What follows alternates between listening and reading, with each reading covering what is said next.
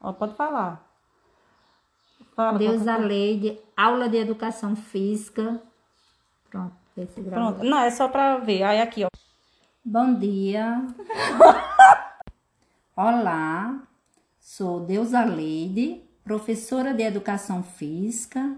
Estamos aqui para mais uma aula. O nosso conteúdo hoje, nós vamos ver o assunto sobre atletismo. Atletismo é a prática esportiva mais antiga que é conhecida como esporte base.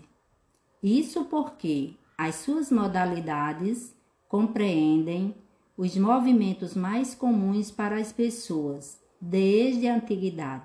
Por exemplo, corrida, lançamentos e saltos.